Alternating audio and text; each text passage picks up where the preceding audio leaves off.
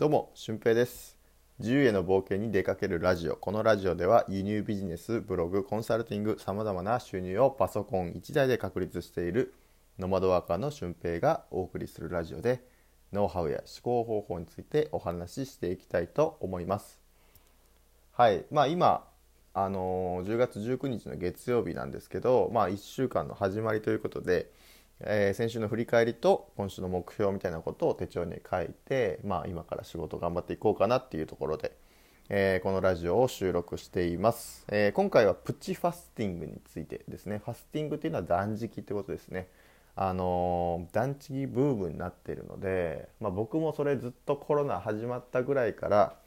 え断食やりたいなって思ってたんですけどなんやかんやでこの1日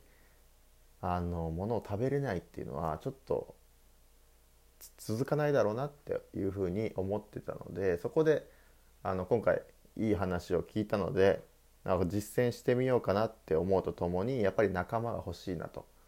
思いますので、えー今回はその情報をシェアしたいと思います、えープチファスティングですね、まあ、プチなんですよ、うん、だから1日のうちの、えー前回の放送でも話した通り55の法則をちょっと利用してみてですね、えー夜の8時から昼の12時まで食べない。水だけっていう生活をちょっとしてみようかなと。まあ今日が1日目なんですけどね、まあ、1日目にして今日は大阪のゲストハウスであのーディナーがあるのであの1日目からできないんですけどそう。その夜の8時から昼の12時まであのー何も水だけで生活するとそうですね。結構体体重が落ちるのはもちろんなんですけどそのいらない脂肪がね落ちたりとかなんか体の皮膚とかそのなんか柔らかくなるみたいなんですよ、うん、だからやっぱり結果ね肌がツルツルになったりとか、えーまあ、免疫とかもね高まったりとか、まあ、比較的こうすっきりした状態で一日を過ごせるみたいなんですよね。うん、なんか聞いた話では1 0キロぐらい落ちた人もいるし、えー10キロ4ヶ月ぐらいで1 0キロ落ちた人とか、うん、ですね。なんかそういう人もいましたね。うん、だから僕自身はそんな体重的には困ってないんですけど176センチで65キロとかの体重であんまりこう太ってはいないんですよね。うん、でもなんかそのすっきりしてみたいなとか、うん、健康には比較的気を使ってる方だとは思うんですけど運動もちょこちょこしますし、うん、でもなんかねこのファスティングっていうのをちょっとやってみたいしそうそうそうそれでこう悩みが解決できる人も今後現れるんじゃないかなと思って、うん、まず僕が実践しようと思ったのがこのプチファスティングなんですよね。でこの夜のあ昼の12時から夜の8時までは別に普通の生活をしてて OK なんですよ。うん、食べるとかね飲んだりするのも何でも OK ですしそこのこう我慢をしないっていうところが僕はいいかなって思いますね。うん、なん別に暴飲暴食するわけじゃないですけどその例えばダイエットする時でも5キロ減らさなきゃいけないって思うとやらなければいけない症候群みたいな感じになってきますよね。じゃなくてなんか例えば70キロから65キロにしたいってなると65キロになるっていうふうに思うと結構成功率も上がるし心の負担も少なく済むみたいなんですよね。そうそうそうてかむしろその70キロの時からあもう自分は65キロなんだって思って生活するともうそれに近寄っていくみたいな法則もあるのでなんかそれをこう利用してる感じが僕はしますね我慢しないっていうことがやっぱり一番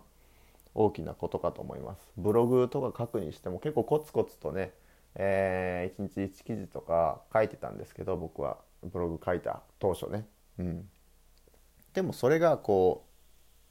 う辛いか。一記事一記事こう書くネタに困ったりとか、えー書いてることが辛いかっていうとそうではなくて書いてて楽しかったですしそう輸入ビジネスもあの結果が出ないなって思う時も最初あったんですけどでもこうやっていくうちにあのもう僕は月利10万超えてどんどんどんどん利益上げていくいく人だって思いながらこうやることによってなんかそこで悩むことってなかったんですよね。うん、あこれ失敗してるかもしれないとかなんかそういうことを思うことは少なくて比較的にこう前向きにやれたんですよね。うん、だからそこは自分に制限かけてなかったですし我慢もしてなかったっていうのが一つ大きな要因だと思いますね。うん、だから結局それが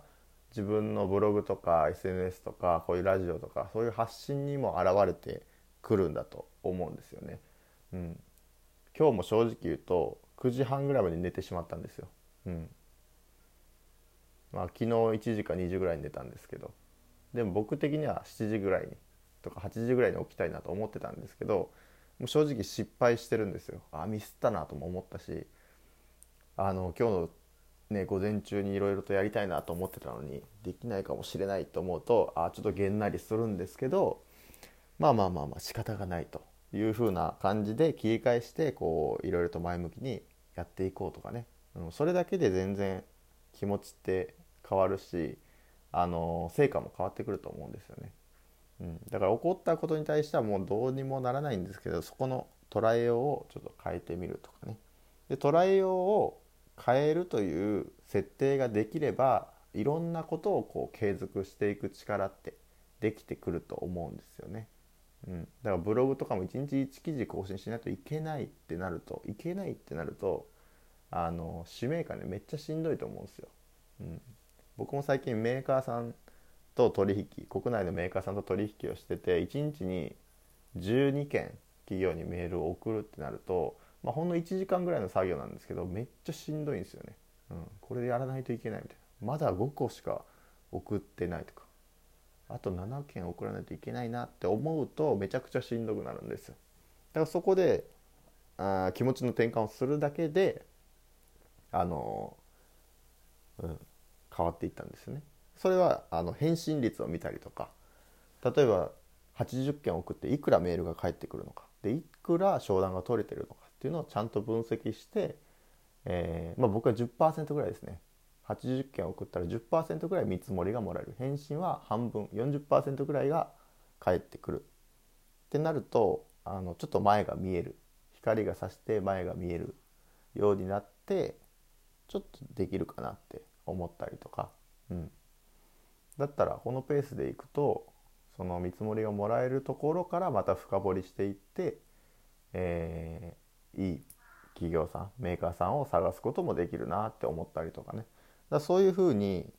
自分のこう心の持ち方を変えるっていうのはめちゃくちゃ大事なんですよね。だそのためにもこのファスティングプチファスティングを通してまた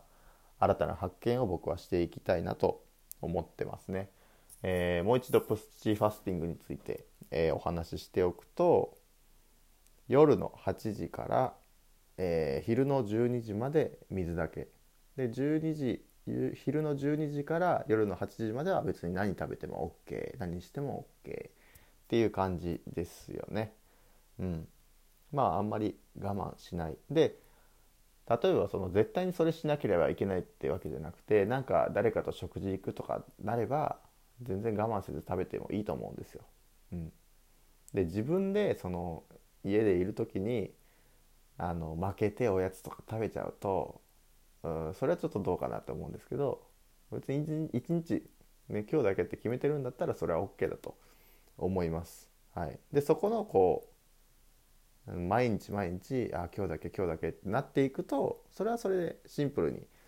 その継続していく気持ちがないと思うしその継続した先の未来が見えていないからだと思いますね。うん、もっとすっきりした状態で仕事ができるとかもっと健康になった状態で仕事ができるとかあの豊かな生活が送れるとかそういうふうな未来が見えていないとやっぱり、うん、ただ単に、ね、体重5キロ落とすとか5キロ落としてどうなるのかっていう未来をちゃんと見据えながら、えー、挑戦してみてください。これはもうあのプチファスティングとかダイエットとかに関することじゃなくてもっともっと広くあのビジネスとか生活とかそういうところにも落とし込めることだと思いますのででもしよかったらあの一緒にプチファスティングやりましょう。